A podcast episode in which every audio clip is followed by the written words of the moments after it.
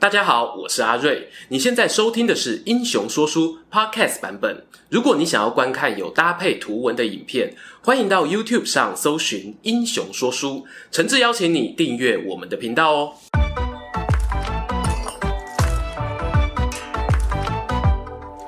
Hello，英雄说书的观众朋友，你们好，我是说书人阿瑞，替大家带来精彩的英雄故事。这几年来，我们频道讲了超过一百集的三国人物说书，有些角色呢，大家耳熟能详，什么五虎上将啊、水镜八奇、江东好汉，但还有些人物哦，《三国演义》不爱，电动游戏不出，很可惜的呢，就这样被埋没在历史长河中。譬如今天这支影片的主角马忠。要说我人脉背景，他曾经得到刘备、诸葛亮的肯定；要论能力呢，他也有常年经营地方、受到百姓爱戴的政绩。但究竟是什么原因，让这样一位本来有机会攻占人气排行榜的人物，成为被遗忘的冷门角色呢？与其说啊是客观环境的捉弄，我更相信呢，这或许是出自他个人的选择。让我们一起来听听诸葛亮无缘的接班人马忠的故事。严格讲起来啊，马忠是几个菜市仔名啊。《三国志》里头记载的将领呢，至少有两个马忠，一个呢是东吴潘璋军中的司马，就是抓到关羽的那一位；另一个呢才是我们今天的主角，蜀汉镇南大将军马忠。其实马中年轻的时候，我不姓马哦，也不叫忠。按照陈寿的考据呢，他年少时由胡姓的外家收养，当时的名字为赌。哎，注意，问题来喽，请问我们主角马中的名字总共会有几种排列组合呢？好了，阿 瑞，我数学不好哦，这题留给数学小老师解答。不过在《三国志》里呢，我找到至少三种称呼哦，分别是马忠。胡笃以及胡忠，比起数学问题啊，更让人好奇的是，为什么马忠的年少生活这么曲折，必须从这家换到那家？这题《三国志》里没讲哦，我们啊只能用虎烂，而不是用想象力去推理。根据我的好朋友啊，脸书粉砖史前文化的站长阿钱猜测，东汉末年呢，马胡这两个姓很有可能是来自今天的山西。春秋战国燕赵一带的后裔，而当时呢，河东啊、太原等地离东汉皇都并不远。换句话讲呢，虽然翻开《马忠传》，开头第一句话是“马忠，字德信，巴西郎中人也”，但从姓氏去推敲哦，马忠家族呢，很有可能是从北方逃难到益州的难民。换句话说呢，东周派。关于东周派的定义呢，可以参考一下我们刘璋那部影片。为什么马忠不待在马家，要过继给别人呢？通常的原因啊，不外乎三种：第一呢是避祸，第二是冲灾，第三是传香火。由于传统观念上呢，传香火尽量还是找同姓的人比较多，因此我们猜测马家当初让小忠忠改姓名的原因呢，应该是以冲灾避祸的可能性较大。到底他们家族经历过什么灾祸呢？史书上哦就不得而知了。也许啊是东周派进入益州之后的派系斗争，也许是一些其他比较不光彩的事情。以台湾观众朋友熟悉的政治人物里面，也有些人是从小姓 A，后来呢改回本姓 B 的。俗话说得好啊，性格决定命运，而命运又会造就性格。马忠呢在史书里被形容是宽济有度量，但挥嘲大笑，愤怒不形于色。意思是呢，他度量哦很大的，平常啊也会跟朋友谈笑风生，唯独有个小问题，那就是呢他会把一些负面情绪埋藏在心里，不被人发觉。和这种人交往呢，你会觉得好像隔了一层透明的玻璃，怎么样啊也进不到他心里面。不知道是不是小时候寄人篱下的经验，让马忠早早就学会架起防护罩，与人保持社交距离呢？尽管呐，马忠的少年生活蒙上一层神秘面纱，但成年之后呢，初次执行重大任务就不简单。他碰上关羽战败身亡，刘备发兵东征孙吴，在萧亭败给陆逊，退兵到永安。马忠呢，奉巴西太守的命令，率领五千人前往救驾。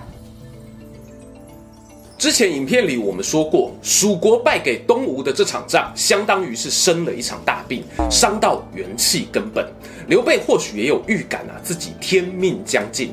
季汉张武二年（公元二二二年），永安（俗称的白帝城）聚集了益州政坛的大咖。除了有戍守边境的大将不能离开岗位之外呢，其他像是诸葛亮、李严、赵云等人都到了。刘备啊，一一面会这些重要头人。好玩的是呢，他也有召见马忠。两个人啊，对谈结束后，刘备感慨地表示啊，我虽然刚刚失去了皇权，但又得到了马忠。这世界上啊，贤能的人还是很多啊。顺带一提。黄权呢，原本是刘璋部下，后来归顺刘备，曾大力反对讨伐东吴，但仍然陪同刘老板东征。最后呢，因为战败被截断后路，有家归不得啊，选择北上投靠曹魏。有了刘备钦点这句“马忠是个人才”，让当时呢担任丞相的诸葛亮留意到马忠可能是匹黑马。刘备过世后，他儿子阿斗继位，授予诸葛亮呢。开府征聘幕僚的权限，马忠没有回到他原本服务的巴西，反而跟着诸葛亮前往蜀汉大本营成都，担任丞相府中的门下督。这在汉代是什么样的职位呢？接近于有侍卫队长的角色，你可以想象成曹操身边的许褚。换句话说呢，诸葛亮经过了一小段时间的相处，认可了马忠的忠诚，就暂时先把他安插在自己身边观察，等待其他试炼的机会降临。机会说来就来。阿斗呢，当皇帝之后，益州内部啊开始有人蠢蠢欲动，最有名的呢莫过于南中豪强的叛乱事件，像是孟获啊、朱褒、雍凯等人。建兴三年（公元二二五年），诸葛亮呢就亲自领兵南征，这路上哦就带着马忠。哎，我突然想到哦，过去我们讲到马谡也是在南征路途中和诸葛亮培养出深厚的感情。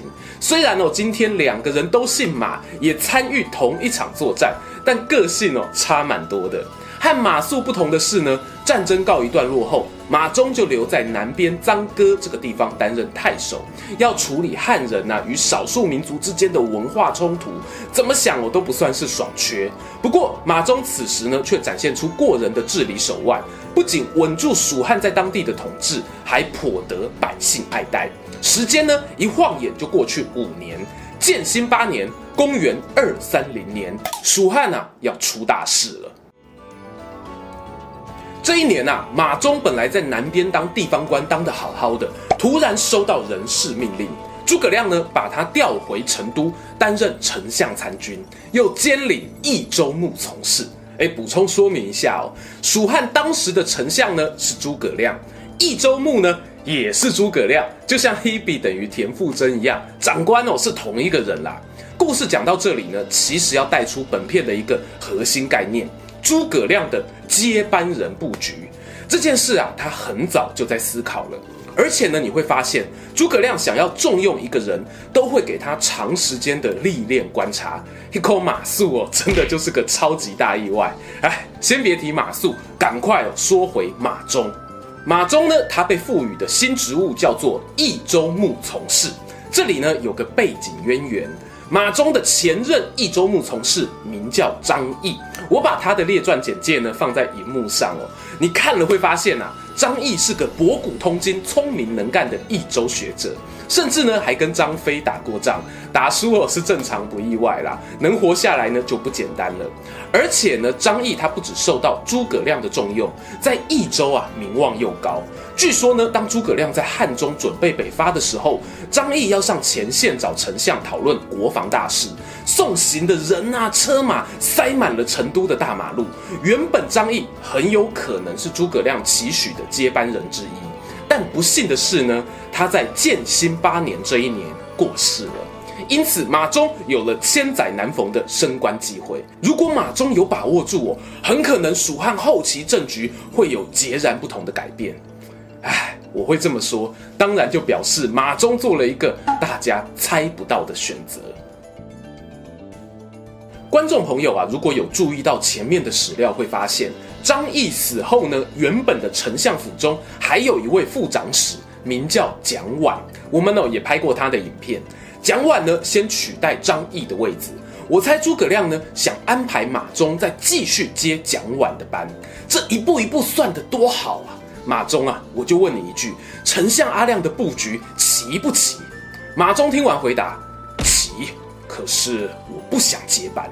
哎，声明一下，我没有他们两人在密室会面时的录音，这边的对话呢就纯属猜测。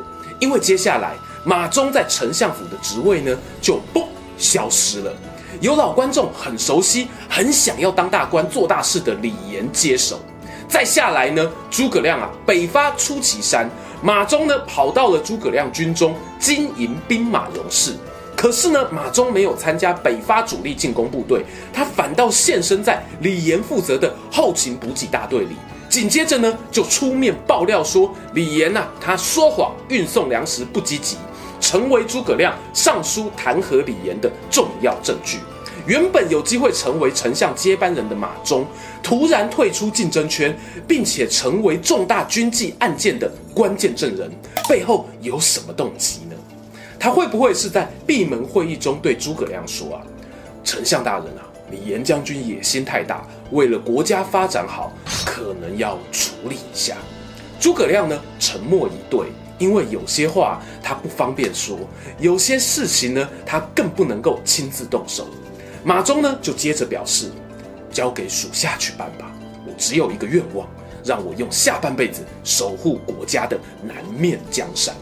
于是呢，马忠成为让李严失势下台的那一根暗箭，付出的代价是他永远退出了诸葛亮继承人的候选顺位。李严一倒呢，马忠就打包行囊回南方。不过他顺手带回去一名超级稀有的六星武将哦，就是我们之前讲过的小赵云张仪。诸葛亮呢要找人接班，马忠自己在南中经营，也会想要寻寻觅觅一个对国家好的继承人啊。他真的非常有眼光哦。张仪忠勇双全，没有辜负众人的期待。马张两人呢在益州南部啊，就像是最佳拍档。东征西讨，恩威并施，不只用武力镇压地方不满而已哦。这部分哦，大家就去旧影片复习一下吧。因此呢，无论是马忠或张仪，在他们过世之后，都有留下居民难过落泪、自发性悼念的记录。马忠这边啊，甚至还有人主动帮他建庙祭祀。对啦，这不符合汉人的礼法哦。但是南中百姓啊，没有在管这个，谁对我们好，我们就尊敬他。话说回后诸葛亮时代的事啊，在诸葛丞相过世前呢，马忠就当上来降都督，坐稳了南中王的位置。也因为这层关系，汉中那边啊，杨仪跟魏延相爱相杀，为了谁才是丞相的接班人，打得不可开交，基本上哦都没有马忠的事情。不过呢，后来有两则记载，我觉得蛮有意思的，分别是后主延熙五年。马忠呢升上镇南大将军，他回成都续职，跟阿斗见了面。但到底是哪来的灵感呢？阿斗居然对他说：“马叔叔，你想去跟驻扎汉中的蒋琬叔叔聊聊天吗？”于是呢，马忠被当作使者使用，派去汉中宣旨，带星星的传令大将军呢？有没有看过？这当然是玩笑话啦。隔两年呢，魏国来犯边境。另一个被视为诸葛亮后继者的大将军费祎带兵北上防御。蒋琬呢，当时生病，身体不好，谁要在成都处理政务，陪伴阿斗呢？没错，是马忠。他一直待到费祎班师回朝，才默默地回到自己南方驻地。五年后呢，过世了。最后说的这两则故事呢，不免加深了我前面的猜测。蒋琬啊，费祎应该也知道诸葛亮想过要提拔马忠。假如马忠本人有意愿哦，那我们史书上读到的蜀汉四相时呢，可能就会多一位马尚书了。然而呢，马忠毕竟选择了一种低调效忠蜀汉的态度。他晚年和蒋琬、费祎相遇时，彼此会聊些什么呢？哎，老马，你明明就可以混得更好嘛！我不是出来混的，我只希望国家好。喜欢今天的故事吗？英雄说书需要你的支持，让好故事被更多人听到。动动手指订阅我们频道，打开小铃铛，选择接收全部消息，这对创作者的帮助非常非常大。如果你还想要给我们更多鼓励，也可以扫描加入会员 QR code，用每个月一杯咖啡的钱赞助我们的内容创作。这里是英雄说书，我们下次再见，拜拜。